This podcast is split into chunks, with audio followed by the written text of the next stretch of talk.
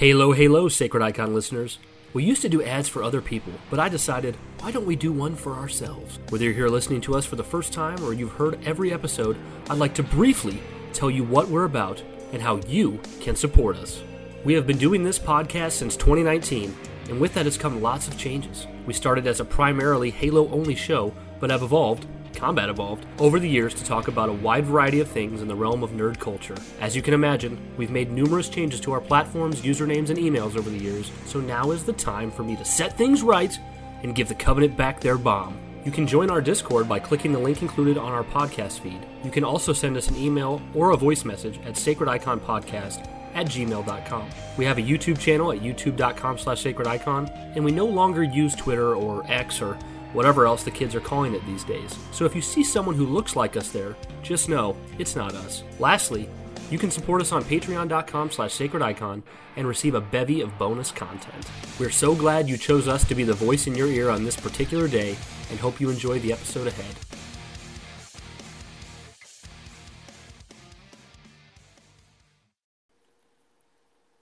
Hello, hello, Sacred Icon Halo listeners. If you're listening to this, you're tuning in to Oddball. Yeah, I like that. This is where we talk on our bonus show about things unrelated to the Halo universe. And as always, I'm your host, Jovial Joshua Hargis, and joined with me is my buddy, my pal, your host, and my friend, Brian Arvett. Brian, dude, I know you just watched this. I watched this early in the morning. I'm super ready to talk about this. I need to talk about this. How you doing, man? I actually really like your intro voice. You should use that more often. Oh, there yeah. Nice. Yeah. My God. Yeah. It sounds very action hero-ish. Yeah, man. So what'd you think? Oh, I should say before we get into this, guys, the preface, it's going to be in the title anyway, but we're going to be talking full spoilers from this whole point out. So if you haven't watched it yet, be sure and, you know, definitely stop this right here if you care about spoilers. If not, just keep on listening. But just yeah, for the first episode of The Mandalorian. Yes, and it's for the first episode. The second one airs, I want to say, this Friday. Yes, yeah. So we're covering the first episode of The Mandalorian, which just released on Disney Plus. It's going to have more episodes coming out soon, but they're releasing on a weekly basis, I think. So this is just for the first episode, and it's going to be heavy with spoilers. So. But yeah, Brian, why don't you go ahead and dive in, man, and tell me what you think. First, I was going to ask, so the second episode comes out in the same week. Is that normal or just for the first week? I think it's just for the first week. As far as I understand, every one after comes out weekly. It's just for this one. And I think, too, I think this one ran somewhere around 45 minutes, I think. And from what I understand, each episode that comes out after is going to be longer. So I think the first episode is the shortest one. Okay. Yeah, so I guess I'll just kind of sporadically share my thoughts because that's the best way for me to get across what I'm actually thinking for this episode. But, I'll say that Disney knows exactly how to produce Star Wars visually. They know exactly what to do. You know what I mean? Do you agree? Oh, yeah. Like, when it comes to the visual representation of Star Wars, Disney knows it better than anyone. It's amazing. It's exactly what I would want visually. Like, even, you know, people listening that maybe didn't like The Last Jedi or didn't like Solo or something, like, even when you didn't like a certain movie or a certain aspect of the Disney Star Wars, you have to admit they always know the visual style. They know it really, really well. And when I started watching The Mandalorian, that's exactly what I thought immediately. I'm like, I feel like I'm in the world of Star Wars. This is exactly how it should look visually. I even felt like I'm kind of jumping ahead a bit, but there's that one scene where they're traveling in that speeder. It looks just like A New Hope. Yeah, I know what you're talking about. That? Yep, yeah, I got that. But anyway, so like the beginning of the episode, you know, he goes into that bar or whatever, and I'll say I love the Mandalorian's. Does he have a name yet, or is it just Mandalorian? Okay. No, not yet. Not that I know of, at least. Yeah, I didn't think so. So I love his armor. I love the design. I love the aesthetic of the show. I love his voice. It matches his character so well. You know, the what's his name? The guy from Game of Thrones. That's who plays him. Pedro. I don't know his name. Or Pascal. Yeah. I'm not sure how it's pronounced, but yeah. Yeah. I love how his voice and his actions and the armor, it all goes together to just kind of paint the perfect visual of what I would expect the Mandalorian to look and sound like. He definitely comes off like a badass, like he should. I think this is intentional, but the blue guy that he gets for the first bounty, that dude annoyed the heck out of me. Really? Yeah. You didn't get that? Well, I don't know necessarily, but I mean, yes and no, I guess. But okay, tell me why. Why did he annoy you? Just he wouldn't stop talking, and he almost seemed like he was trying to be comical in the way he like reasoned with the Mandalorian, but he just came off as super annoying. I was hoping he'd get killed. I did not like him at all. Yeah. Which obviously he's not a character, like a main character or anything. He's just there for the brief moment of the first episode. But yeah, I found him super annoying, which I feel like maybe that was intentional. But I loved seeing the carbonite. I know that's like not a new thing. I know that's how like, I mean, actually explain to me, Josh, because you're the one who's, you know, Star Wars lore guy. Like, was that always in the lore that like Mandalorians use that as a method, or was that like a thing that they just like retcon made up after? As far as I know, it's not specifically been something that the Mandalorians have done. I think it's something. Yeah. I think it's more something that the Mandalorian himself does. I mean, I'm not 100%, but I don't think that's something other Mandalorians have done. Like maybe these ones that you know we see in the show. Maybe that's something they do too, but as far as I'm aware, I think it's just specifically this guy. And I mean, yeah, Boba Fett did it, but he wasn't technically a Mandalorian, so I don't know if it's like a homage to that or, you know, maybe it is something that they have done. But as far as I know in canon, I don't recall that being a thing. But I also haven't read all the books or comics. Can you refresh my memory as to? And obviously, I know who Boba Fett is from watching the films, and I know. Mm-hmm. That he's Jango Fett's son and all that, but why is he not a Mandalorian again? Explain that to me. Because he's a clone. Just because, you know, he wasn't raised. Okay, like but is he a clone? Is he a clone? He's a clone of a Mandalorian, though. Yeah, right? But I mean, it's just kind of on a technicality level, I think. Really, okay. I mean, granted, in the new canon, I mean, there hasn't been too much about him that's been established. You know, like regarding that. But so I mean, they could easily come out with a book that kind of establishes him as having become a Mandalorian or something. But yeah, he's not technically one, I guess. Okay, and also I wasn't sure going in. I knew at one point, but I forgot. This show takes place right after Return of the Jedi. 5 years. 5 years after Return of the Jedi. Correct. Yep. Okay, that's what I thought. I thought it was a few years. So, anyways. Yeah, I'm loving the aesthetic. I'm loving the Mandalorian as a character himself. The blue guy was annoying. I loved it. I mean, even though it's like I kind of see it as like maybe a little bit fan pandering, but I do actually. I admittedly love that he is putting them in carbonite. Like I like that. I don't care if it's appealing to fans or not, but I like it. Mm-hmm. So. Then that the guy he deals like brings the bounties to. What's that actor from? Carl Weathers. He was in. I want to say which one was it? Was it Predator or was it? Okay, well the biggest one I know of was the first couple Rocky films. He was Apollo Creed. Okay. So yeah, that's Carl Weathers. He looks familiar. Was Apollo Creed. He was in. I think it was Predator, the first Predator with Arnold Schwarzenegger. I think it was that one. Someone on listening to this can always correct me on Twitter, but yeah, I know it was definitely the Rocky films. Okay, yeah, he definitely looked really familiar. I liked that scene. That's like, and this isn't really a criticism. It sounds like a criticism, but like it's a first episode. It's only 30-some minutes, but like the whole episode felt very down the middle to me. Does that sound make sense to you? I'm not sure, but go into more detail. Like, tell me more. Like the whole episode felt very, very well done, but nothing's going wrong. Nothing's putting me off, but nothing's really exciting me either. Okay, that's how I personally felt. I mean, I'd call myself a Star Wars fan, but like in comparison to Josh or many other people, I'm more of a casual fan, I suppose. But yeah, I was like, definitely at no point was I let down. At no point did I have issues. It was checking the boxes for me, but nothing was like really pulling me in big time. Okay. So I thought, tell me if I'm wrong, but I thought the scene where he's like trying to ride the beast, I don't know what it's called, the beast. I think it's the Blurg, I think they were called. Blurgers.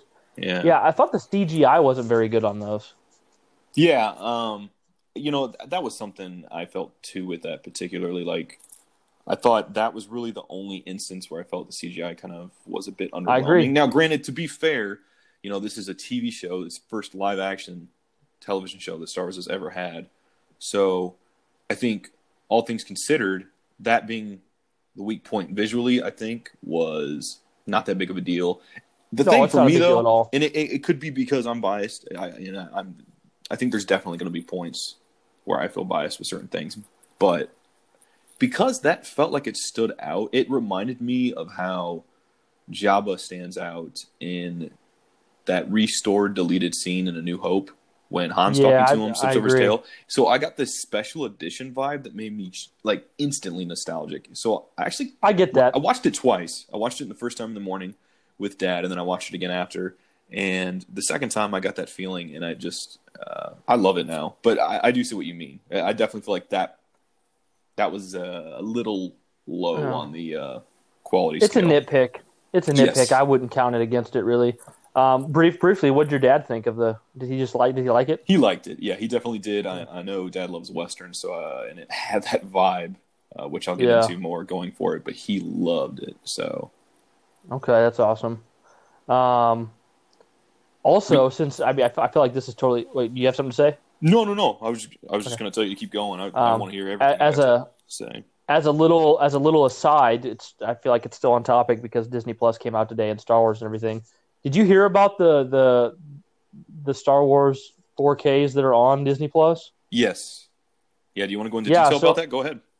Well, I guess some people were. I mean, at first people were really excited because they're presented in 4K.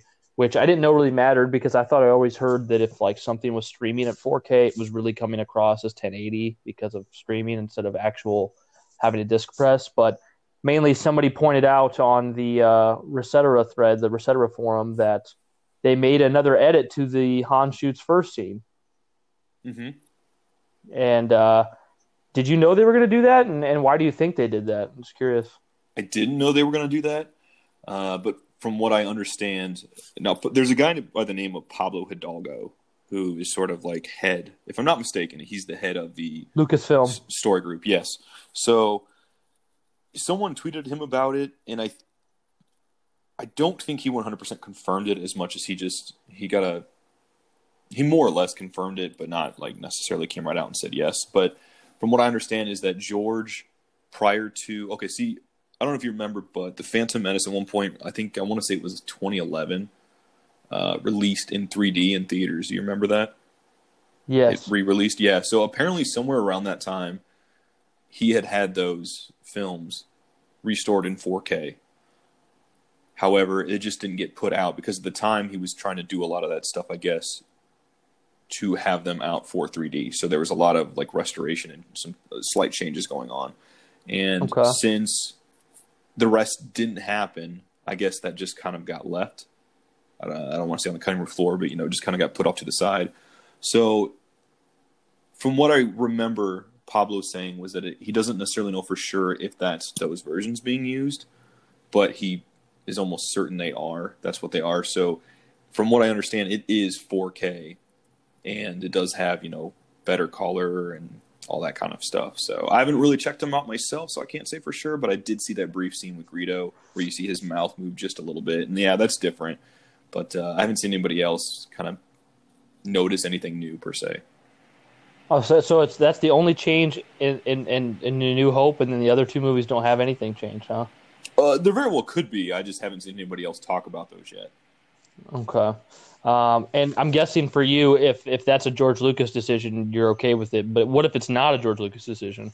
Well, I will say that when you see his mouth move, it feels weird. Like that, it doesn't feel like that should be there because they have the brief interchange before the gun gets fired. You just see this quick shot of his mouth move. Nothing happens.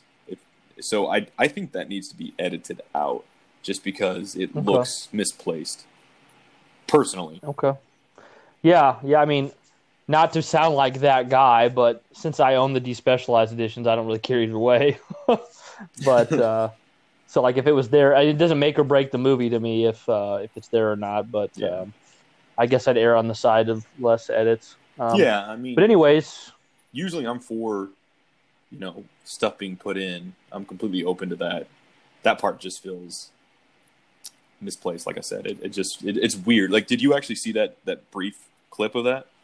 I watched it, yeah. Okay. Did it seem weird just having his mouth move like that for like a split second? Yeah, it seemed weird, but, and like, again, I'm not trying to be that guy, but I already thought it seemed really weird how quickly Han, moves his head out of the way. Yeah, that's, that's fair. I think for Star Wars fans out there, even the most like accepting of all the changes that have happened, which I would put myself in the same fold of, definitely doesn't really vibe well with Greedo shooting first. I think everyone. I really feel like it's a collective opinion, that Han shot first, and that one's like not received well. Yeah, but dude, it's weird. Like, not to go off. I mean, this is all on topic. No, by all means, go ahead. It's weird how fandom works because, like, if somebody said, Brian, are you a fan of Star Wars? I would say, I guess, yeah. And, like, I would never compare myself anywhere near to the level of fan that, like, you are. But to most people out there who like Star Wars, if they heard that I've watched all the movies dozens of times over and, like, and I know all the analytics of, like, the edits and, like, all that stuff, it kind of seems like I'm a little bit more of a fanatic than a mainstream person. But then again, like in comparison to you, or like think like when you talk to me, like you can tell like, oh, Brian's definitely not a Star Wars fan on like the level I am. And it's not about like, it's not about like who's a bigger fan, like who's better or anything like that. But it's just, it's weird how like I told somebody at work today that I bought my Rise of Skywalker tickets and they're like, oh, so you're a huge Star Wars fan. I'm like, well, like, well, no, but I'm really excited to see the movie, and I want to make sure I see it right away. So yeah, I don't know. No, it's just kind of weird. Yeah, and I definitely don't think just because I am more like I guess into Star Wars than you are. I don't think that makes me a bigger fan. Just like you with Halo and stuff like that. Even though I would say the same thing. Like I definitely, you're the bigger Halo fan, night and day. And I'm the bigger Halo or Star Wars fan, night and day. Like I get what you're saying. Yeah, because I think anybody who just walks into a game store and grabs a Halo game off the shelf, it pops it in and plays it and loves it, it becomes a Halo fan. I think they're as equal to me as I think they're completely equal to me. You know what I mean? Yeah, absolutely. Like I may objectively know more about the series. But I don't like the term. Like, I don't mind using the term bigger fan when it's like I'm talking about you, Josh, and like, oh, yeah, you're a bigger Star Wars fan. Like, that's me saying. Thanks. Yeah, that's me saying, like, you are someone who cares about this thing more. Mm-hmm. What I don't like is, like, if somebody's like, I'm the bigger fan, as in, like, therefore, my opinion counts for more. Therefore, I am more important in regards to the series. Like, I don't buy that. Like, if somebody picks up Halo 5.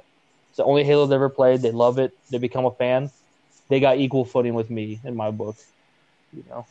I agree completely. And in addition to that, I think it's the kind of thing where just because someone let's say someone likes only the original Star Wars films, they don't like the rest of them. Now, I don't think at all that makes them any less of a Star Wars fan because they don't enjoy as much content.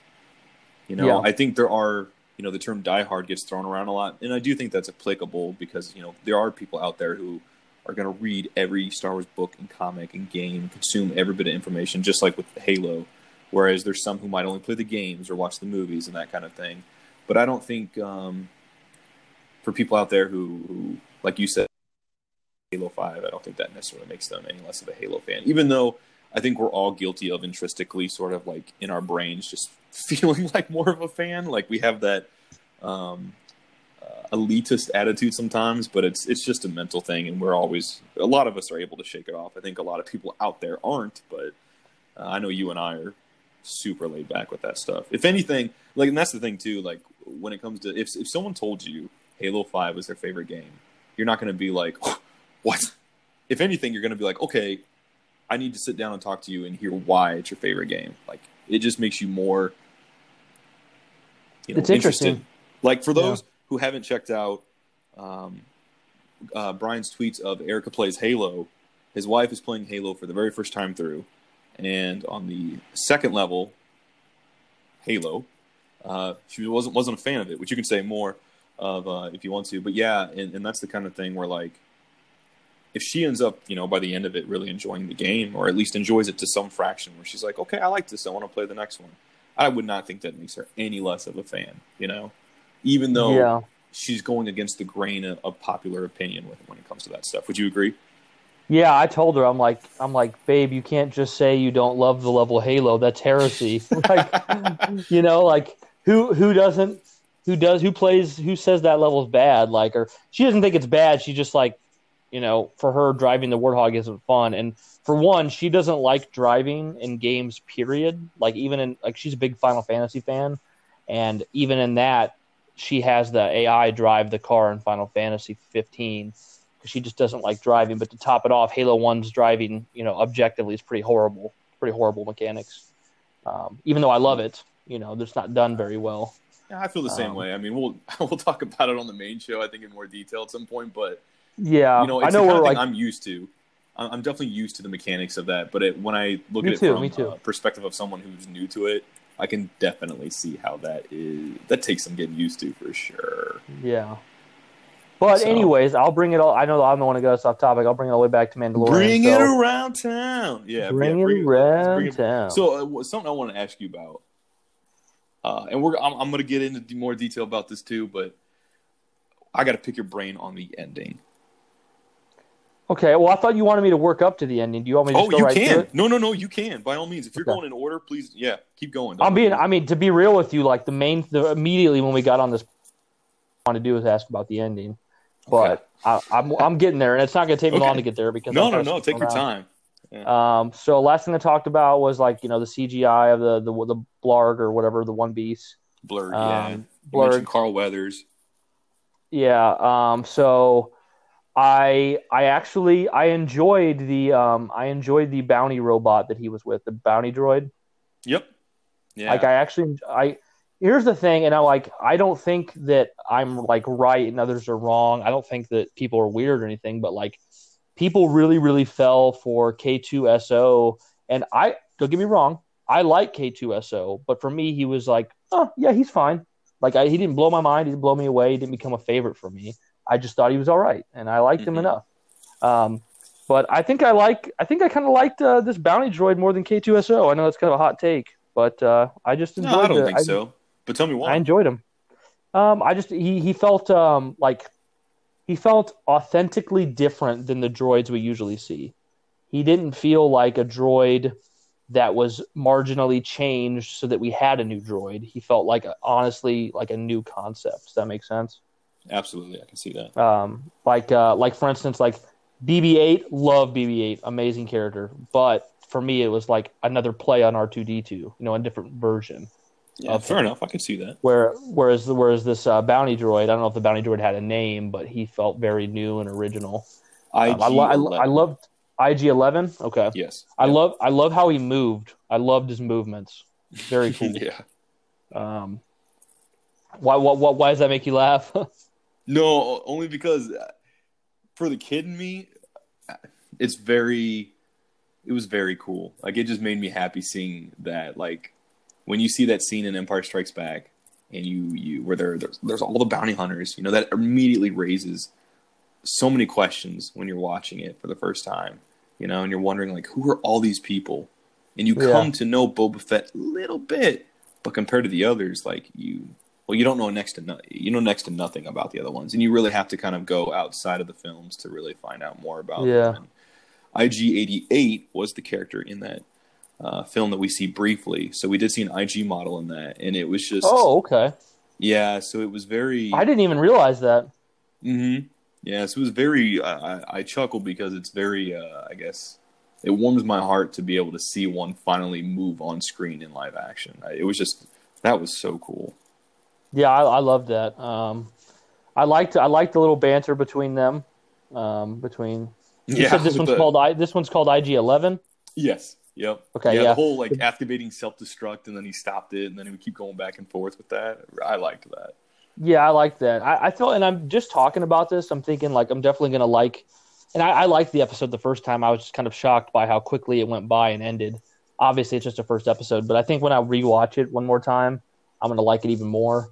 So I like that. So basically, I have nothing but good things to say about it. So then we get to the ending part, and okay, here's my questions and thoughts, Josh. So, like, I didn't expect that ending of what happened, and then I'm also not sure what it's trying to insinuate and what this means going forward. So he finds a, correct me if I'm wrong, a baby of Yoda's race, correct? Oh, yeah, yeah. Okay, now, like, is this supposed to mean something I don't know, or is it just is what it is? Like, I think it, for now at least, it is what it is. I think everyone is in the same place of wondering. And you know what? Actually, to go one further, I think this is... This might have been a bit of the reasoning behind them releasing it weekly. Now, granted, I think on the Disney side, it was so they would be able to maintain subscribers rather than for the people who just want to watch Mandalorian, watch it, consume it, cancel their subscription, and move on with their life.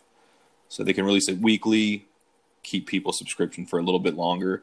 However, on the show side, this is fueling a ton of speculation I'm seeing. And I know for me, it's definitely playing into my obsessive, compulsive, mental, speculative habits, whatever you want to call them. Like it's fueling that like crazy where I'm just like, what does this mean? And what's coming next? And I think it's making it far more enjoyable, to be able to see this on a sort of weekly basis than, just binging it. So actually I was going to ask you about that before we kind of go back to little baby Yoda. Like, how do you feel about that? How do you feel about this releasing weekly?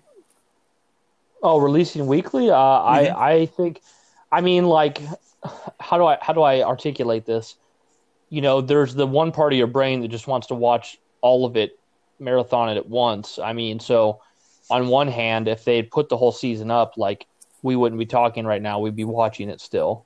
Mm-hmm. But I would actively choose to do that. Like if Disney sent me an email right now and they're like, press accept to watch the rest of the season, I'd go, okay, Josh, let's go watch it. Yeah. So like I want to, but I think they made the right move by doing it weekly. I think this is going to be. I think this is actually bringing.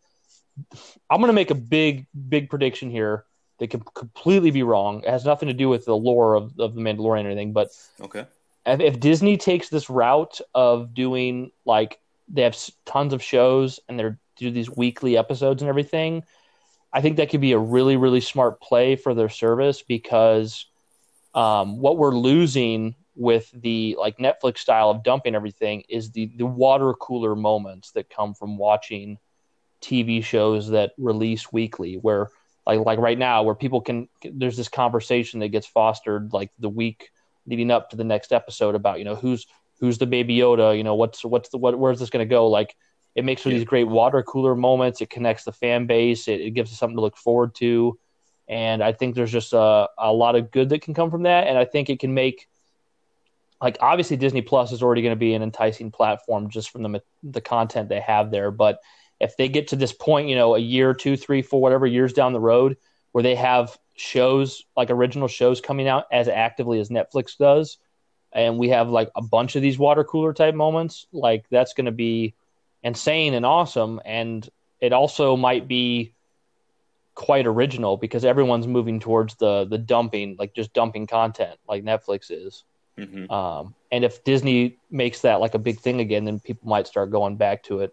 I mean, you just look at Game of Thrones. Like I kind of felt Game of Thrones was like kind of an end of a TV era because Game of Thrones was still kind of doing what I think Lost was kind of the first show to give us those big water cooler moments of like everyone's talking about it, wondering what's going to happen and waiting for the new episode. Yeah. And, like, Lost definitely fueled like message boards, speculation. Yeah. Like it really took off with Lost.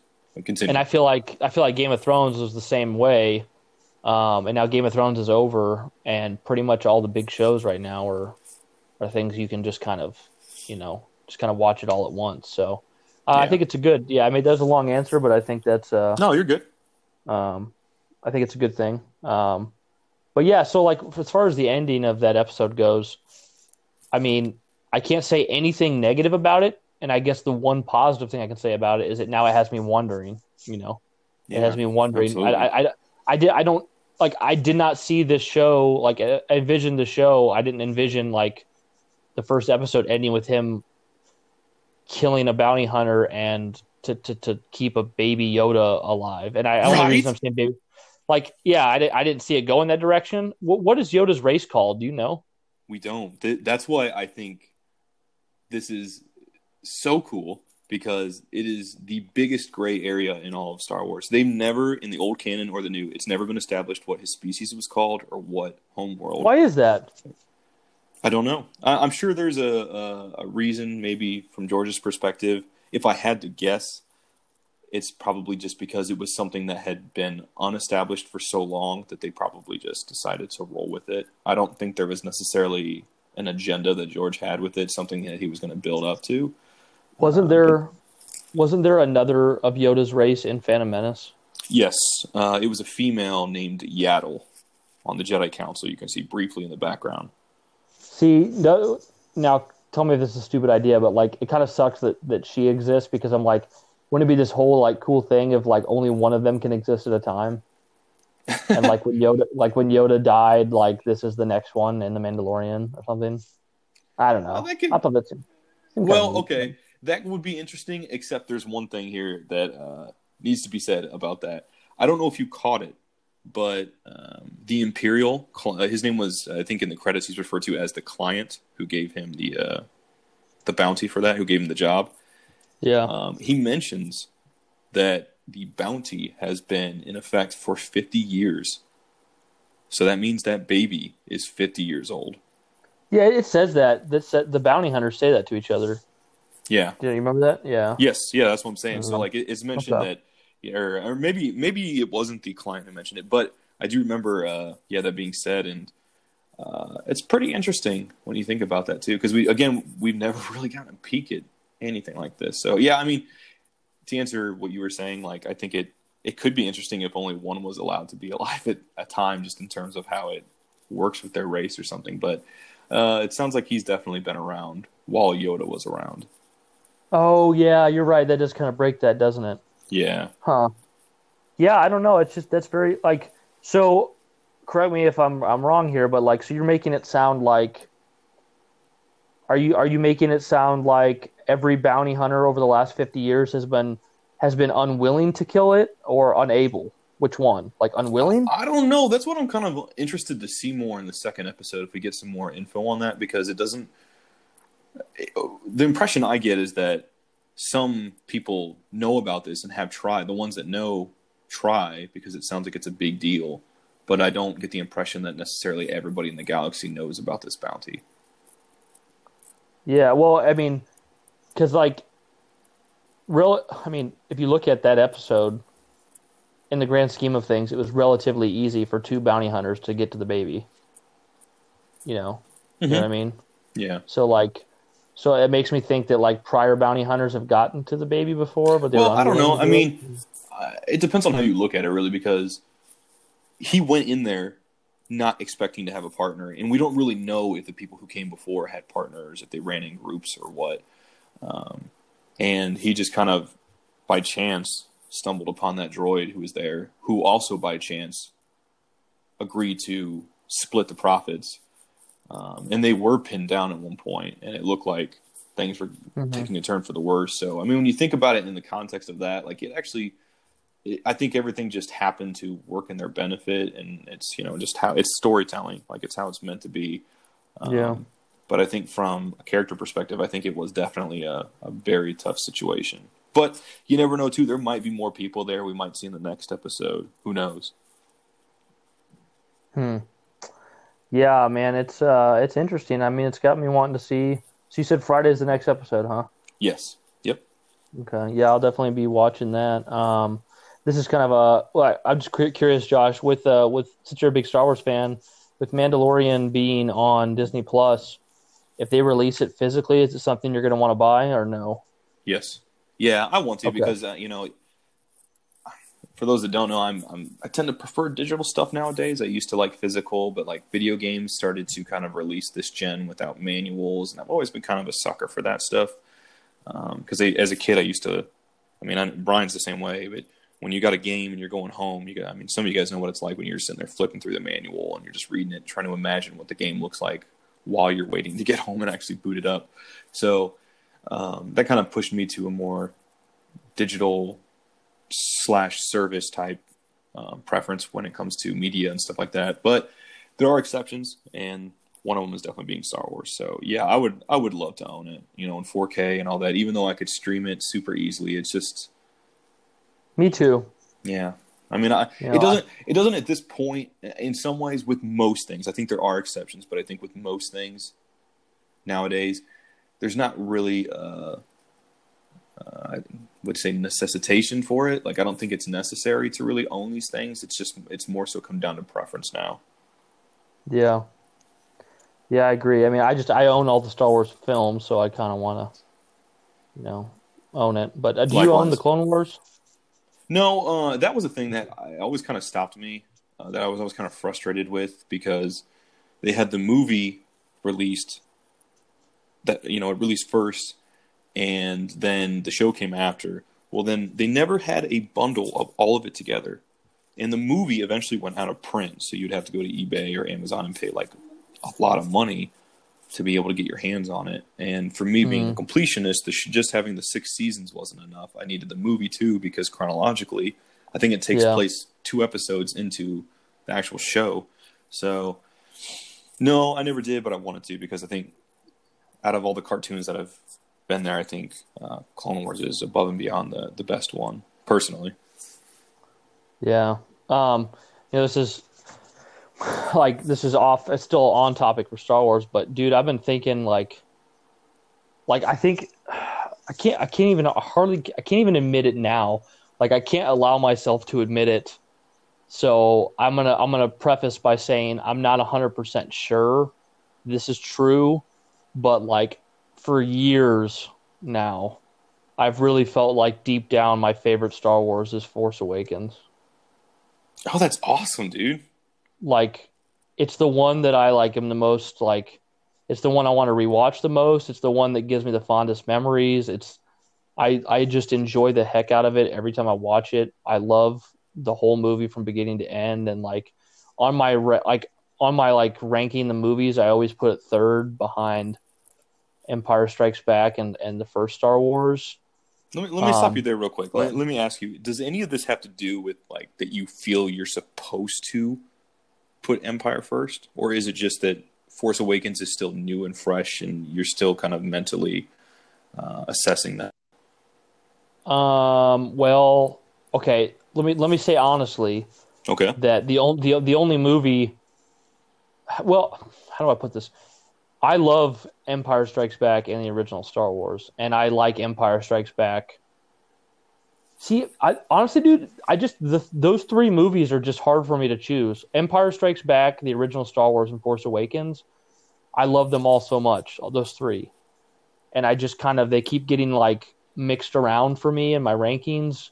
Mm-hmm. And on one hand, like, I don't care what other people think. I really don't. But, like, on one hand, it's like to put the movie that was essentially a soft remake of A New Hope as the number one. That seems kind of crazy, but I don't actually really care what people think at the same time. So, but whenever I think of like Star Wars and I think of watching Star Wars, I always want to go right to Force Awakens. Like I make myself not go to Force Awakens because I want to like, I'm like, oh no, I need to watch them all in order. So I make myself watch other ones first. But like every time I just want to watch Force Awakens. Like it's, and to me, it's like, even if it came down to it and my favorite Star Wars was Empire, the one that is just the most fun to sit down and watch and be entertained by is Force Awakens for me. You know, like okay. I just love that movie. It's awesome. Just from the opening shot to the end, I love everything about The Force Awakens. It's such a good, it's such a well-made movie, Josh. It's amazing. Hey, man, I love it. I feel like it's kind of, tell me if this is like a good comparison, but I feel like it's kind of like with you, where like you were a Star Wars fan before Revenge of the Sith, and you knew, even as a younger person, you kind of knew like, okay, like the original Star Wars movies are the real high tier, you know, Star Wars movies, but like you saw Revenge of the Sith, and whether you admitted it right off the bat or not, in your brain, you kind of knew Revenge of the Sith was your favorite Star Wars, but you knew it was like, quote unquote, wrong to think that. You know what I mean? I didn't personally go through that, but that's also because I've been so ingrained in Star Wars. So like, you know, from an outside perspective looking in, yeah, I could see how I think majority of people thought that. Like, I don't remember personally ever watching the prequels and thinking, yeah, the originals are superior or, you know, one's inferior or anything. I didn't really compare them. I just was real focused on consuming the story and how we got to A New Hope, basically. But I know that Return of the Jedi is my second favorite, and it was my favorite until I saw Revenge of the Sith, and I fell in love with that right away. So, yeah. Yeah, but I mean, I guess even if you did go through that, you know that the consensus is, like, on the internet or whatever, or among Star Wars purists, like, to say Revenge of the Sith is your favorite is, like, people will laugh at you, you know? Or yeah, something. You know what? It's a weird dichotomy right now because, like, I see more and more nowadays that people talk about how much they love the prequels. And I think what it is I see that. I think it's more young people finally coming of age using social media. And there's people out there who are like, I love Jar Jar. Now, for the record, I freaking love Jar Jar. I understand why people don't. But for those listening, I love that dude. When I first went to, I think, I want to say it was a Hardee's, but I can't remember for sure. But we went to some fast food joint when I was a kid. And right when they were doing the promotions for Phantom Menace. And the first toy I got in a kid's meal that was Star Wars related was Jar Jar. And I was just instantly like, who is this guy? You know, so. But, yeah, I mean, I see more people love that stuff now, and I actually see it very commonly in the Star Wars fandom that Revenge of the Sith is up there at the top, if not one of the top ones. Like I do think collectively, like Empire tends to take the cake for everybody, but like one of my other friends, his favorite is also Revenge, so I'm seeing it more and more at least. But you're right. Though. I mean, for the longest time at least, it was definitely like people would think. It was ridiculous. Like you're putting a prequel film above the originals, but also that at the top, you know? So yeah, but continue. Yeah. I was gonna say, as far as like Jar Jar goes, like I've never been able to properly convey my opinion of Jar Jar. So I just went in the Jar Jar sucks camp. But the truth for me is like, so basically every time Jar Jar's on screen, he's kind of annoying, but like, I mean, like that's not a new opinion. No, it's not. But like I've always like, if I'm honest, I've never really had a problem with Jar Jar. I guess that's what I'm trying to say. Like bottom line, at no point in my life have I actually had any problem with Jar Jar. I just recognized that he was annoying, and since everyone else hated him, I'm just like, yeah, he sucks. You know what I mean? Yeah. No. It's hard to. Like it's a warranted opinion. Mentality because you see a lot of, yeah. I mean, like I was gonna say too, he is definitely annoying at times. I feel like that's not really something that needs to be debated. But I also think he's funny. Kids like him. You know, it's like that scene in Back to the Future when Marty's like, "What is it? You guys don't appreciate that, but your kids will," or something like that. I mean, it's one of those things where like I think younger generations who watch that. Not knowing the context that, oh, people hate this or the originals came first. And that's why, you know, there's some stuff to do with that as to why people don't like Jar Jar and stuff. I think them just watching it on their own are going to laugh and find them comical. Yeah, so it might even be bummed that his role's reduced in the two films that come after. But getting back on topic, back on The Mandalorian specifically, is there anything else you have some thoughts on? I definitely got some notes I definitely wanted to go through and talk about. But I was kind of just starting to branch out into general Star Wars-ness. So if we're gonna bring it back, let's go with what you have to say, because I think I'm pretty much done with what I have to say for Mandalorian personally. Okay. Yeah. So first off, I freaking loved it. I'm gonna make a bold take here, and I'm gonna say I think this is the best thing Disney has done with Star Wars. I know that's. I see some people that kind of feel similar. I know some people are kind of like, I'm not sure yet.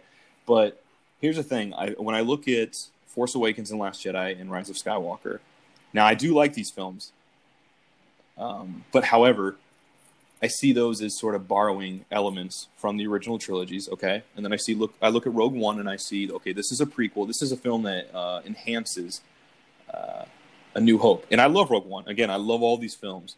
And then I look at Solo and I think, okay, this is a film that shows us the younger days of Han Solo's life. So each one of these have kind of like sort of in some way attributed to something to do with the originals. Whereas I look at this, and even though setting-wise, yes, it's 5 years after Return of the Jedi, that's where it stops. This feels like the most original product we've gotten in terms of live action.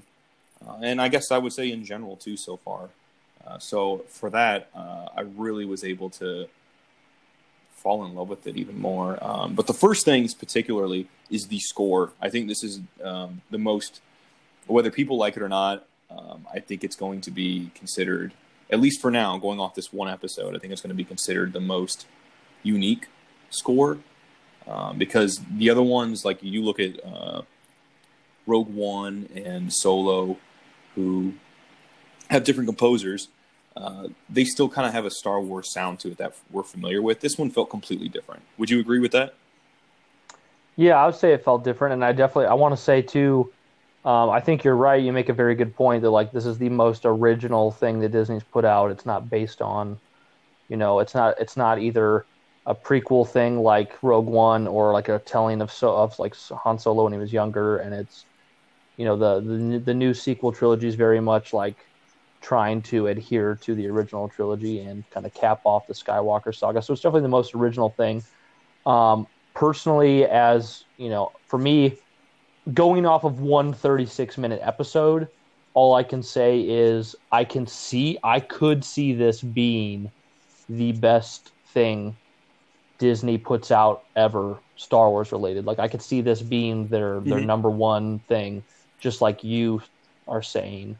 But based off of the one 36-minute episode I've seen, I'm nowhere near able to make that call yet. And I'm not saying that you're unqualified to make that call. I'm just saying for me personally, I need to definitely see at the very least a whole season.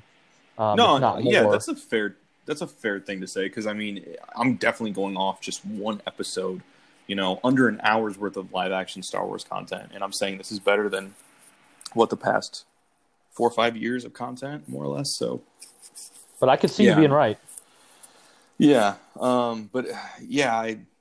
I just have a very good feeling about this. It felt so original, authentic. And that makes me more. Yes, thank you. It makes me so much more excited to see what Disney's going to do, because I feel like, as much as I love the sequel trilogy, as good as I'm, as excited as I am for Rise of Skywalker, as much as I know I'll love it, I feel like when Disney got the license, it was definitely something that they wanted to do too, because it's sort of a comfort level. Like Disney probably knew, okay, we want to do all of this different stuff with Star Wars, not just, 3 more movies, but let's do these movies as a way to kind of learn as we go, but also to give people familiar territory. And I feel like, it might not be the case, but if this is a sign of what's to come, I could not be more excited. Now, granted, we are getting a Cassian Andor series. The guy from Rogue One is going to have K2SO in it. We are getting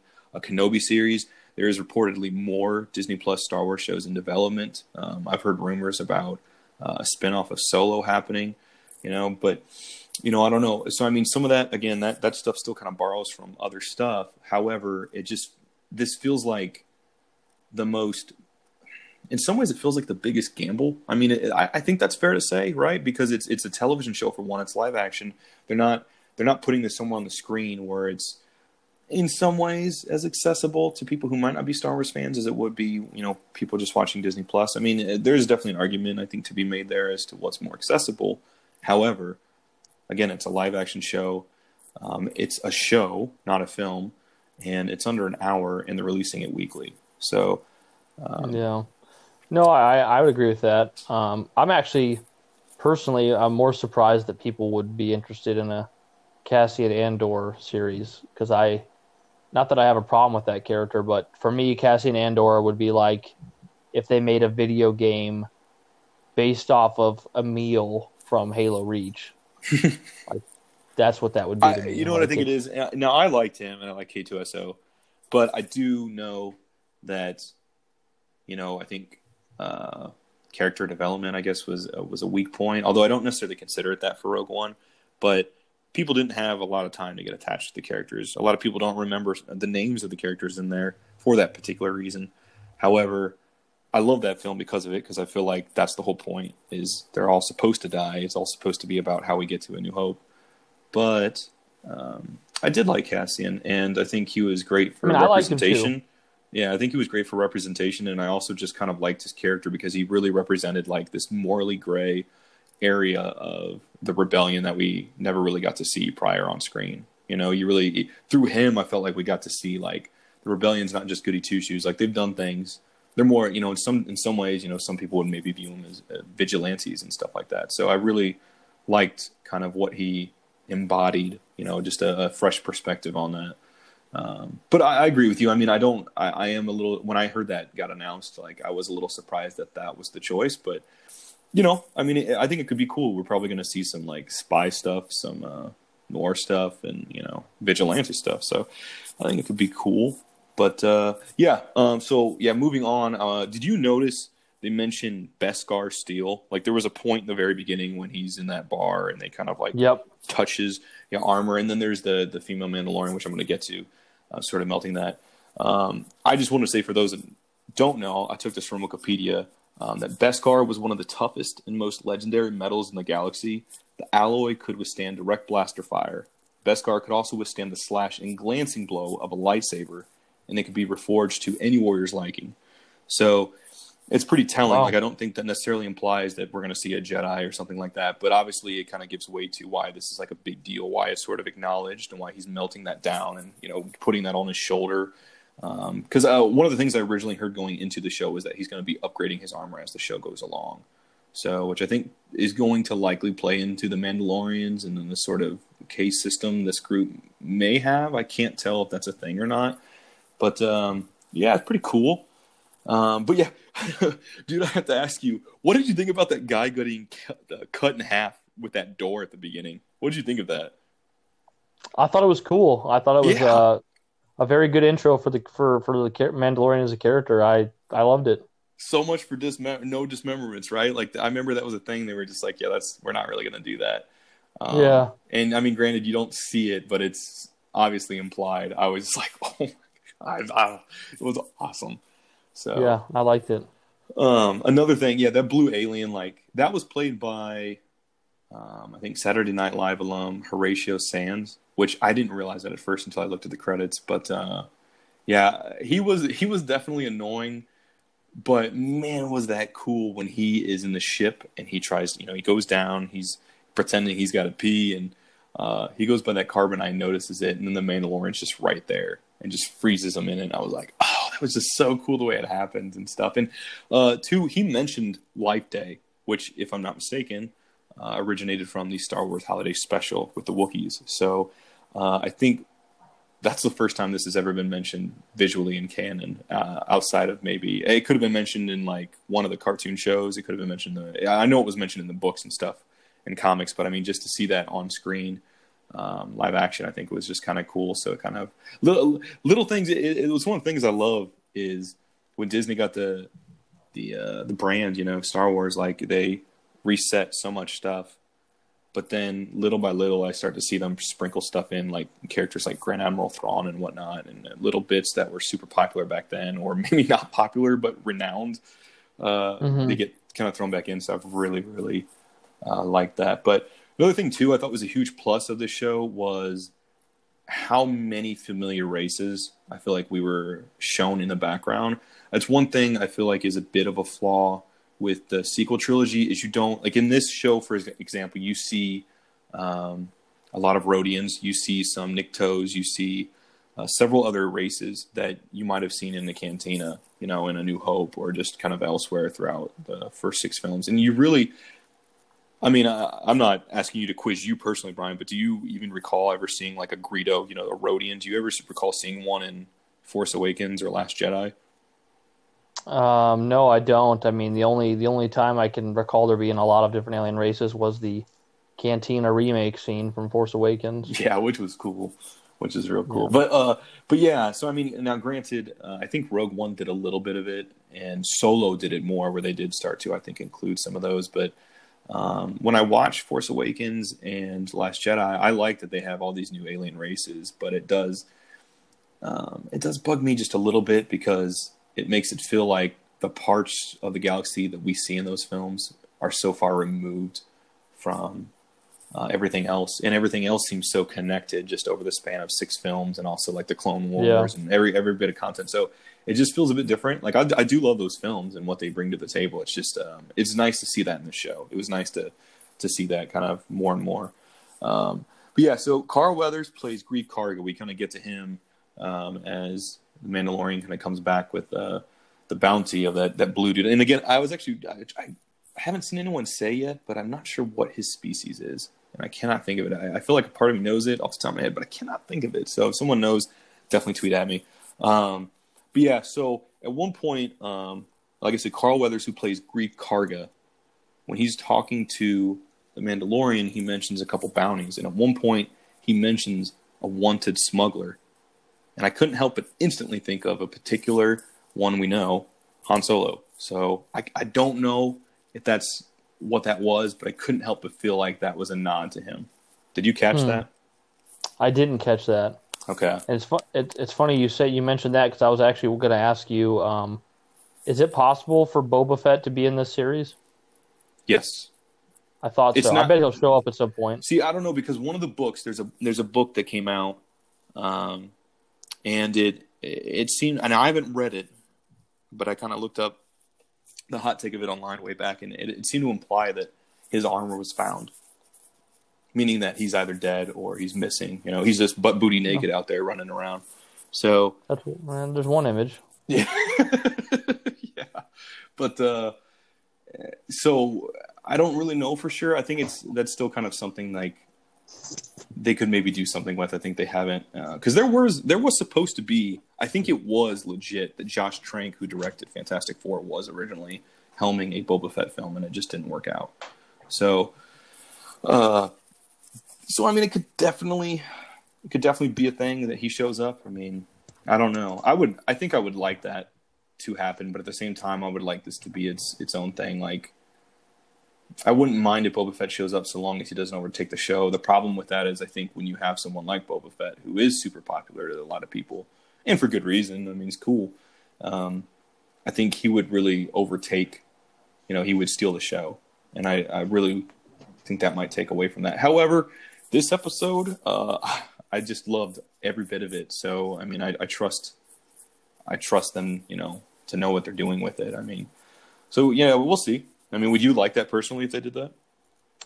Yeah, I'm usually in the camp of let this thing be its own thing and don't shoehorn Boba Fett into it. But in my opinion, Boba Fett's popularity far exceeds what he's earned as a character. So I think it would be good to give him some, like, if you introduce him in some shocking or really cool way, or incorporate him into the show in some way that helps him to earn the status that he doesn't rightfully have. Yeah, there is a book that's called From a Certain Point of View, and it goes over all these different perspectives of people before, during, and a little bit after the events of A New Hope. And I will say, Brian, it enhances that film even more. Like, Rogue One does it in one way, this book does it in another, and it's awesome. And it's kind of like, some of it's a left up rule interpretation regarding canon, but I mean, it is still a canon book, technically. So it has one particular chapter on Boba Fett, and it just goes into what he's doing, why he's there in the background with Jabba, when Han's talking to him and stuff like that. And man, you know, I got to say, like, I did not personally like how he came off. He came off as super cocky and this hot shot with an ego, and yeah, that was just something I wasn't particularly fond of. Like, finally, look, we finally get a peek behind this guy, and he's just this egotistical dude who's just, he walks in and, you know, he just expects people to look at him, and he just thinks he's, you know, hot shit, now, more or less. So let me say something completely asinine. Okay, let's hear it. If Disney wanted to, for a huge twist moment in The Mandalorian, could they reveal that The Mandalorian is actually Boba Fett, or is that not possible? I don't see why they couldn't, unless there's something I'm not thinking of. That's what I'm asking you. Like, is that possible? I think that I don't think that'll be the case, but I think that is a possibility. I think that could be. Okay. What, yeah. If that actually happened in a good way, well, as twist, no, you know what? I would say no, just for the simple fact of, we have Pedro Pascal's voice, you know, and Boba Fett's already been established as to sound like Tamara Morrison, and I just think, I feel like they just gloss over that detail, though. I mean, because they kind of sound similar. I think, yeah, I mean, I could see that, but I also think that's just because they're behind the helmet, so they're gonna sound somewhat similar in some ways, but I don't know. You know what? I would never rule it out, but I don't think it's going to be the case, at least. Yeah, I'm not saying I want it to be. Yeah, no. If they did it, that could be a crazy twist. And, I mean, I'm open to it if that's something they do. But yeah. So, yeah, then we get to, after he kind of takes that, he gets to, I think his name is Werner Herzog, who plays the client. Now, I thought this part was particularly interesting and particularly telling, because we really get to see, you know, this is 5 years after Return of the Jedi. If you notice, you know, the stormtroopers are dirty, and I just think it's interesting because this client dude, he appears like some guy who would have been a big deal in the Empire. You know, maybe he would have ran a ship for all we know. I mean, he looked like he's of some kind of importance, and he can't even keep his stormtroopers clean. So, you know, it seems like he could have been a reputable guy, you know, but yet he still acts with this sort of like flair, and he acts kind of deadly and confident. And I think that's definitely, it reminds me of the sort of, I guess, ego that the Empire had, you know, back in the day and stuff like that. So I think that was really kind of interesting to get a peek at where they're at, because obviously the Empire is, you know, still battling the rebellion, but they're fractured, completely fractured. And we know how it ends, because they have the battle over Jakku, and, you know, the rebellion wins and stuff like that. So yeah, I thought that was cool. But I think it was, I want to say it was right after that, but something that was interesting was you see a quick shot of that Salacious Crumb. It's a Kowakian monkey lizard is what the race is called. But you see a little Salacious Crumb type character getting roasted. Like, I noticed. And then you see it pans down, and for a split second, you see another one in a cage watching it, crying. That was so sad. I was like, oh my God. It's like the Porgs from Last Jedi. Yeah, it was horrible. Like, it was horrifying. When you first see that, you're like, yeah, because everyone's super annoyed by Salacious Crumb in Return of the Jedi, you know, because he has that laugh. Yeah. But like, you see that one getting roasted, and then it pans down, and you're like, oh, like, you suddenly care.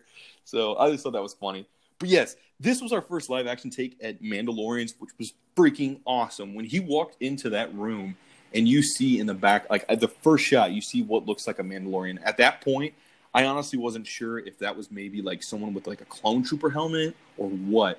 My first thought was clone trooper, but only because I didn't know going into it that this was going to be someone who actually like was part of a clan, or who had anything. Like my preconceived notion going into this, because, you know, there were some things I kind of knew, some things I didn't. My preconceived notion was that this guy wasn't necessarily a Mandalorian, you know, but he was wearing the armor and kind of masquerading as one in some ways. So I don't know if I picked that up from somewhere or if that was just something I arrived at independently.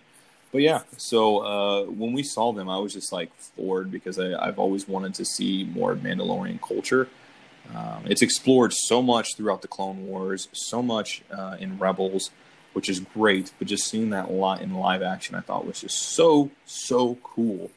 And one of the things I thought was most interesting was when he walks into the room and we see this female Mandalorian armorer, you know, which was just such a cool shot, I thought. You also see above, I think you see the Mandalorian logo, which I can't remember.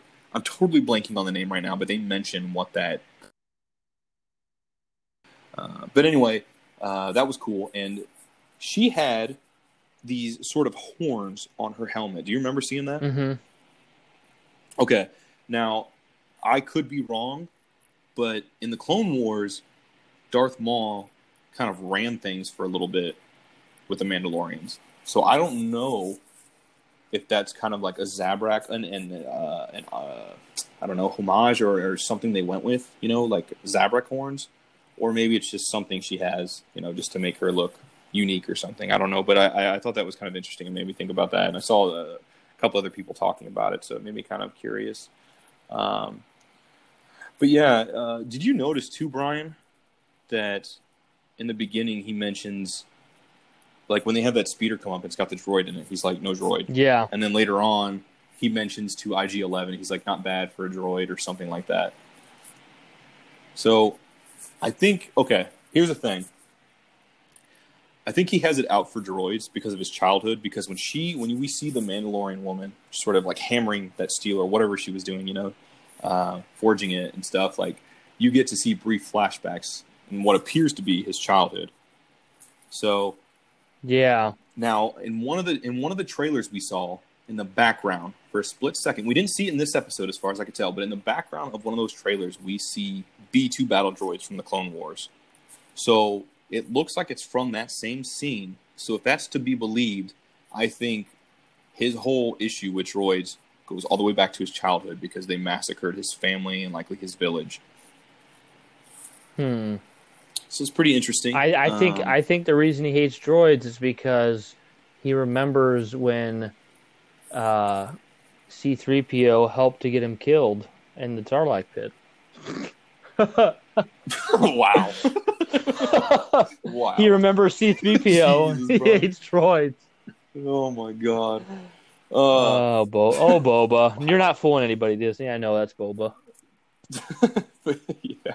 But yeah, I thought that was pretty interesting. It definitely looks like we're going to get peeks at, you know, more of his backstory as the show goes on. So that kind of gave us a little tease of it. But because he mentions too, like, I can't remember the wording he used, but the female mentioned that it was like the remains of that Beskar steel was going to go to, like, basically, like, I think kids, like younger, like Mandalorian kids or something like that. And he mentions that he was one once. So maybe it wasn't Mandalorian kids particularly, but like it was something to do with that. So yeah, I feel like we're definitely going to get more of a peek behind his backstory, not just kind of what current stuff is going on as the story goes forward. So I thought that was kind of cool. But the thing I thought was really cool about his character the most, you know, it's such a short amount of time to really get to know this guy right away. But when we're introduced to him, it felt like he was perfect. You know, he walks into that place like he owns it almost in a way. Like he's not at all bothered by these guys, you know, trying to set him off, yeah. You know? And then he kills them like it's nothing. And he captures that guy. Then he puts him in carbonite like it's nothing. You see how he talks. Like everything up to that point seems really, really like he's a badass.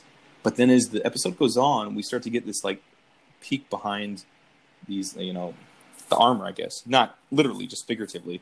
Like, when that Blurg comes up and attacks him before he meets Nick Nolte's character, which we're going to get to, when he gets attacked by it, you see this Mandalorian who's not perfect. Like, he probably could have died. The thing got both of his arms, had him pinned to the ground. And, you know, later on, he gets pinned down, and he probably, it seems implied that he likely wouldn't have made it out had he gone in there by himself. So I really liked how they started off with this cold, perfect feel, and then it kind of like as we kind of go throughout more, it's like he's not perfect. So, and then you also get to see too, in addition to that, like when he helps the droid up, he helps IG-11 up, he asks if he's okay, you know, and stuff like that. Like, and also with the little baby Yoda. Like, he kills a bounty hunter who's part of his same guild. He kills one right next to him just, you know, to save that thing. I mean, you know, maybe it's not just to save it, but it seemed implied that as much. So I really liked that we got to see some more peaks as the episode went along, you know. Did you kind of feel that way at all? Yeah, I mean, I think it was like I agree with you that they showed in the beginning he seemed to be kind of flawless in everything he did, and then and kind of until that scenario he got with when he got with IG-11 at the end, and he wasn't as as apparently as flawless at that point. And then yeah, I think they've done a good job of showing some vulnerability to his character, and that helps to make him more of a character. Absolutely. What'd you think of Nick Nolte as that Ugnaught? I think his name's Coo Kuiel. I'm not sure yet, but what'd you think of that? Who's that?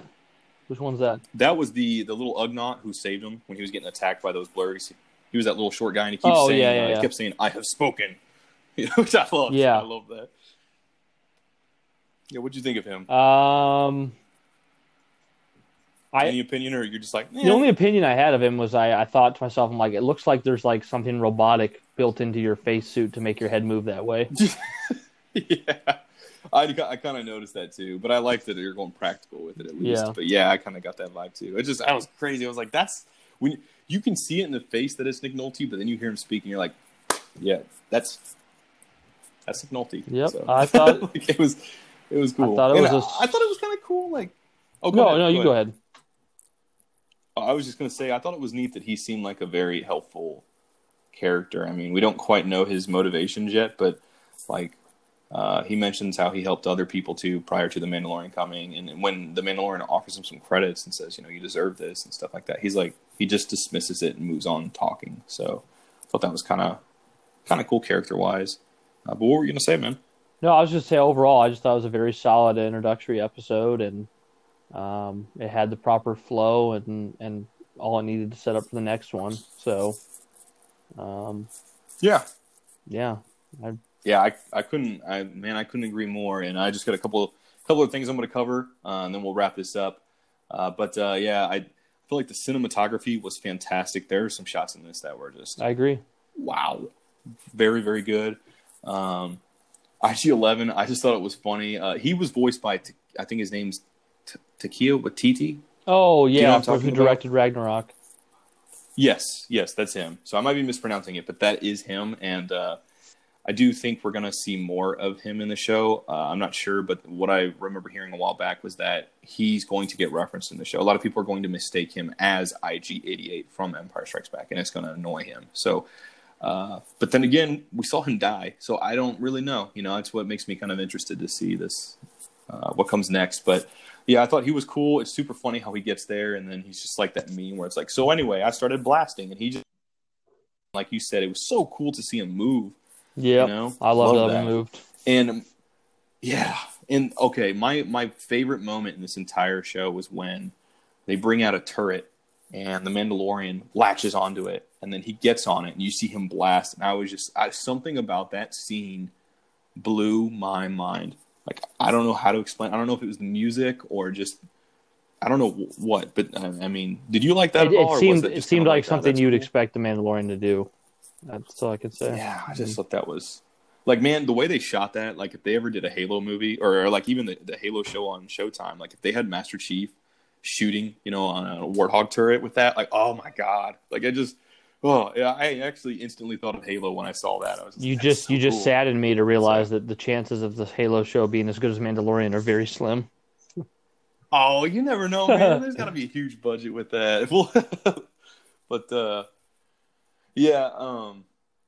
there's that, like, just to go back to the cinematography, like there is, you know, it was funny when they're like, okay, we still need to get into that room or whatever. And then they kind of both look over to that door and then they blast it down. And then you see them walk in, and that is just such an iconic looking shot. Like that just looks like something that would come right out of concept art. Yeah. You know, like concept art come to life. Like that was fantastic. But yeah, the baby Yoda, that was incredibly interesting. And that blew my mind because the first shot you see is the back of him sort of, and you see the little ears. And I literally sat up Like, I could not be close enough to the television. I was like, what? I did not know that was a thing. I knew that supposedly he was like a baby was going to have something to do with this show, but I had no idea it was going to be that race. And when I looked online, actually, and I don't know how accurate this is, but I do see a lot of people saying that it sounds like we're supposed to get a peek behind his species, Yoda's species, in the show. Like they're gonna sort of unveil a little bit about that stuff. So it makes me super, super interesting. But what has me speculating the most about that, okay, is that when we see the client give the bounty to the Mandalorian, there's a doctor that comes out whose name is Dr. Pershing, and he specifically requests that asset be brought back to them alive, okay? And this is a doctor saying this, okay? Now, this is something that's been sought after for 50 years. However, on the opposite end of things, when the Mandalorian killed IG spoke otherwise and said that he was to be terminated. So it creates an interesting dichotomy of, like, there's people out there who really want this little guy, and there's some importance to him, but some want him dead and some want him alive, and the ones that want him alive is a doctor. So that's interesting. But also it could have to do too with, you know, the only two of that species that we know are Yoda and Yaddle, and they were both force sensitive. So I don't know, but I just thought that was really telling. Definitely is fueling my speculation right now. So, but yeah, overall, just to put a bow on this, I really, really loved it. I was floored. I do feel like if I can just at least say something critical about it, I do feel like the pacing was a bit slow in the beginning. It took a little bit, but I'd say about midway through, going into the end, it started to pick up, and you started to get, you know, they started to peel back layers of just this Mandalorian character. And when I went back and watched it the second time, I loved it even more. So, and lastly, too, the credits I thought were fantastic. The soundtrack, for those who want to listen, is now available up on Spotify. You can also go buy it on iTunes, to my understanding. And it's just for that episode itself. So, and the last track is the track that plays during the credits, and that is just, oh, it slaps, dude. Like, it's so good. So. Yeah, I think it's going to be something that, you know, this will be a really, once we have a whole season, it'll be a really good flow to watch it all, you know, watch it all together. Yeah, I think so too. Like when you're at the point when you can binge it, like it's going to be cool. Can you imagine? No, I would never want anyone to ever be in a coma. So I'm going to just preface it by what I'm about to say by saying that. But can you imagine what it must be like, or what it would be like for someone to maybe kind of miss the last few years of Star Wars content and come out of something like that and just see that there's all this stuff. Now there's a live action show. There's like 2 other television shows. Yeah. So like 5, 4, 6 movies. Yeah. That's just insane. It's insane to be at this point in time. I've thought that it's surreal. I've thought that before with Halo. I've thought, like, if somebody's last time, for whatever reason, like I said, I don't want anyone to be hurt or in a bad situation, but you know, if someone, for some reason, the person's last time playing Halo was Halo 3, if they could come to this point right now in Halo, they'd be like, whoa, a lot has happened. Yeah. Yeah, dude. Like, especially with the 343 stuff. Like, I would, like, you mentioned it kind of on your Erica Plays Halo post, but, like, I think it's going to be really, really cool to see her get to Halo 4 just because of the Cortana. I think she'll love that one the most. That's where... I think so too. I completely agree. I think it's going to be, because that's where the story really picks up. Like, there's emotion, you know. Like, I think the further she gets into Combat Evolved, she's going to get that, like, vibe. You know, she's really going to get more of the story and the characters and stuff, and especially with the twist. But man, Halo 4 just, like, it has a cinematic storytelling feeling to it that I think Halo 3 does have, but it's on a whole different level of emotional depth. It's character in 4. It's character more than anything. But Bungie crafted really good, like, worlds and feels, but it's really in the character in Halo 4. So, yeah, would you agree that, like, I think the Bungie Halos make you feel like a badass, and they have this epic kind of story, space opera, and then you go to Halo 4, and it feels like this is a I'm trying to think of the word for it. It's like it just has such character depth to it. Yeah, you know, I said, I've seen a lot of people that. They came to the series because they loved Halo 4. Like, Halo 4 is what brought them in. And I get that. Like, on one hand, you know, like, you and me both love the original trilogy more. But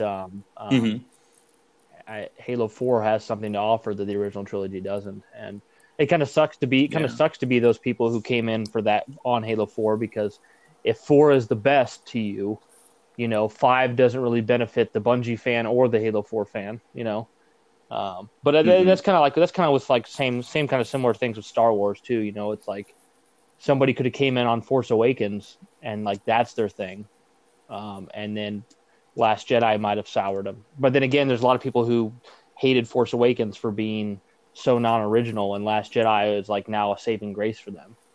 So yeah, that's one last thing I want to talk about before we wrap this up, is that, you know, when for those I'll take a moment, since we're doing a Star Wars episode, to just say this, but when Last Jedi came out, when I was watching it, I remember having a moment where I thought to myself, I don't know if I'm enjoying this. And when it was over, deep down, I knew that I didn't like it. However, I was still processing it. And then I went through a brief phase of like hating it and like understand and just really looking for other people who are also like frustrated, because it was the first time that ever happened for me. Mm-hmm. But I also tried my best to be happy for people who enjoyed it, because I want people to enjoy it. I wanted to like it. I didn't want to not like it. But in subsequent times, as my own expectations have worn off, and as I've seen it for what it is, judged it on its own merits, I like it more. That being said, I still like it from an acquired taste, where it's taken me time to really come around to it, compared to every other Star Wars film where I loved it right away. But I do like it. And for those people that love it and might consider it their favorite Star Wars film of all time, I think that's awesome. And I'm all the more interested to talk to those people about it and pick their brain as to why they feel that way, because that's cool. So I love that stuff. That stuff excites me. Like it excites me that someone's favorite Halo is 5 or someone's favorite Star Wars is Last Jedi. Yeah. And I think that's what I wanted to get into is, and I think you'll relate, Brian, especially with Halo 5 when I say this, but The Last Jedi for me humbled me as a Star Wars fan. Yep. It really forced me to look at myself 100%. And reevaluate how I felt. Because the thing is that you said this once before too regarding Halo, but I'm going to use it in the context of Star Wars. But every time before anything else Star Wars related that had come out before, even there were things that I didn't necessarily like as much, but I tried to convince myself at times that I enjoyed it. You know, it might have been just a comic. It could have been a video game. It doesn't matter, but it was usually like I love all of Star Wars, but there were some things that I just maybe didn't flow with as much or vibe with, and I still tried to convince myself that I did like it, did love it, because it was Star Wars.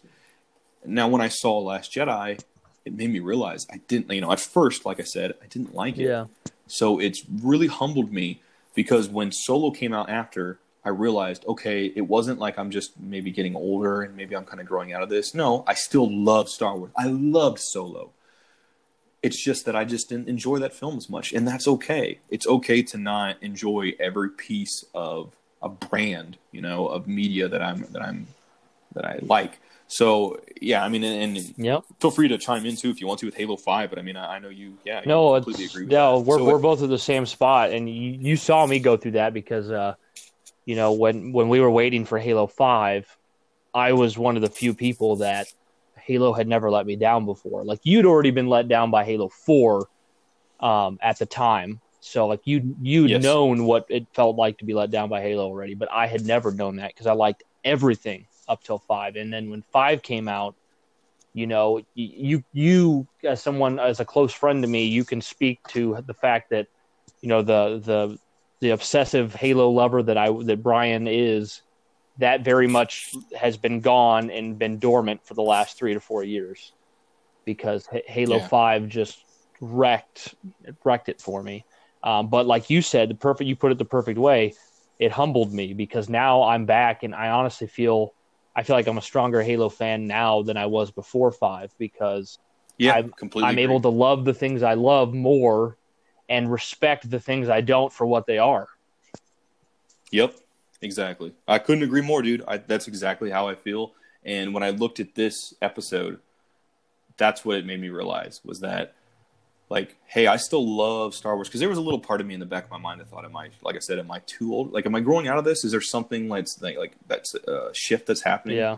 you know, and this is my first experience. It's like you when you get to Halo 5, like going into it, you're so ready and excited and you love everything you see and you're buying into it. And then you play it and you're just, there's this moment of like, I'm not having fun and I don't like where this is going. And yeah, so watching The Mandalorian again kind of reaffirmed that in my head, but also helped me reassess again. Like, yeah, I can honestly say now I love The Last Jedi, but there's, you know, it's a 50-50 thing with me. I don't hate it, but 50% of me doesn't like it. I don't know about you, but I'm in this place now with Halo, where if Halo Infinite came out and it was just as bad or worse than Halo 5, I fully believe that I'll still be just as much of a Halo fan. Like, that's the point I'm at now.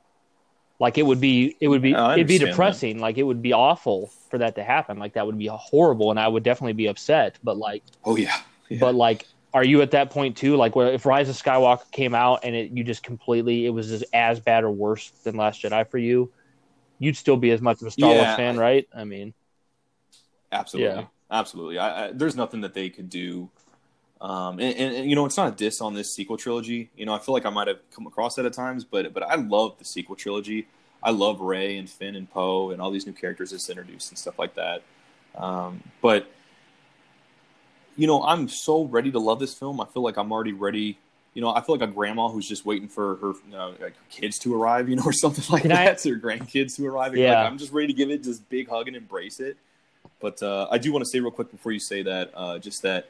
I'm just more, if anything, I'm just more ready to see what comes next for Star Wars. Yeah. You know, what new territory we're going to go into thematically and stuff. So, but anyway, go ahead. Okay, I'm going to ask you one question. One last question. You're going to love this question, and then you want to sell us out after that? Absolutely. Okay. Hit me with it. Is there any hope for your dream of Hayden Christensen being a 9 left? Okay. So there is a podcast that, for those listening, as long as you don't mind spoilers and leaks, you should definitely check out, called Making Star Wars. He runs a network of a bunch of other shows, and they're all fantastic. Rogue One, all these other shows. Super, super great people. Now, he was the one who runs the Making Star Wars podcast. He was the one who leaked the Han Solo information, a lot of this other stuff. Now, I think he went on record saying, as far as he knows, he hasn't heard anything about Anakin being in or not in. So, and that's really the last I've heard of that personally. Mm-hmm. And now, granted, I think it's possible he could be in.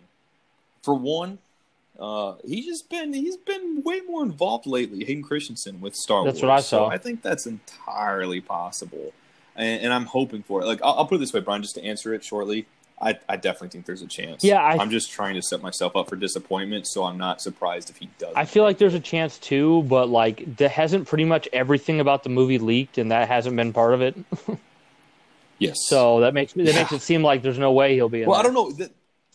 That's the thing, and that's a different conversation for another time. Because man, I know we'll drag that on, but I'll just say that I don't know how I feel about the last, like the ending, basically. I'd say like the third act, it seems a bit iffy. So I believe the leak to be accurate, the one, like, you know, like we both seen, but I just, man, I feel a bit iffy on some of that stuff in the third. Like, I don't know how accurate that is. I don't know if that's going to pan out. I mean, it's entirely possible even that Disney is throwing us for a loop with some stuff, because they've done that before. Just like you know, I think you said before, you know, I think 343, might have done with the Master Chief Collection, calling it the War Games and all that stuff. So, but all right, guys. So closing thoughts, Brian. How do you know? It sounds like you enjoyed what you saw, but you weren't necessarily blown away. But you are looking forward to seeing what comes next, correct? Yes, I will say, and obviously, even when I say the word objective, like, objective is still someone's opinion. You know what I mean? But I'm going to say, objectively, as a singular episode of a piece of television, just basing it as a episode of television, I would give it a very strong 8 out of 10. What do you give it out of 10, Josh? All right, guys. It's okay. We can give it out of 10. You can give it a 10 out of 10 if you want. I'm going to give it a 9 out of 10 just because the length was really the only part I felt a bit underwhelming. So, but otherwise, what was in there, I would say is a 10 out of 10, but just overall, 9 out of 10 for me. Loved it. Cannot wait to see what's next. Right. Absolutely excited to see what the future of Star Wars has for live action stuff. I love the cartoons too, but just very excited. Very, very excited in general. Awesome. So, all right, guys. Now, you know, we're on Anchor, but get this, okay? Get this. We're on Spotify. Brian, I'm pretty sure though. Are we or are we not on Google Podcasts? We are on Google Podcasts, iTunes, Spotify. What? Everything you can name, we are on there. You can including Pocket Cast, Radio Public, all this stuff I've never even heard of. Isn't that crazy? We're on it, and we're everywhere. We're even on, if you just want to go through the web browser, we're on anchor.fm/sacred-icon-halo. And if you want to follow me, I'm at Brian's Bane on Twitter, and Josh is at Jovial Joshy on Twitter. And our main source of getting in contact with us is the Sacred Icon Halo Twitter, which is at Sacred Icon Halo. Yeah, second time. And we also have the email sacrediconhalo@gmail.com. You can leave any messages or questions you have or topics you'd like us to cover there. So, yeah. What about if anyone wants to read your stuff, Brian? You know, you tend to write about Halo a lot because you love it, right? I have some new ideas for that, so I'm actually not going to plug that. And I'll talk to you about that off the air. But I'm glad you mentioned that, Josh. Okay. So, yeah. Spicy. Yes. Yeah. So. All right, guys. Well, thanks for joining us. Oh, also, and just a quick mention. Brian's wife, Erica, is playing through the Halo games for the first time. So for any of you who are into the Halo series and want kind of a fresh take on what it's like to experience that stuff, you can find that out through the Sacred Icon Halo Twitter or at Erica Plays Halo. Is that correct? That's what that is? Yep, that's her Twitter handle. And basically I just post a video. Every time she beats a level of Halo, we post a video that is 2 minutes and 18 seconds or shorter because that's what it has to be on Twitter. So. Ah, good deal. Well, all right, everyone. Thank you so much for tuning into this episode of Oddball. I'm going to say it that way. You have to now. I love it. I have to.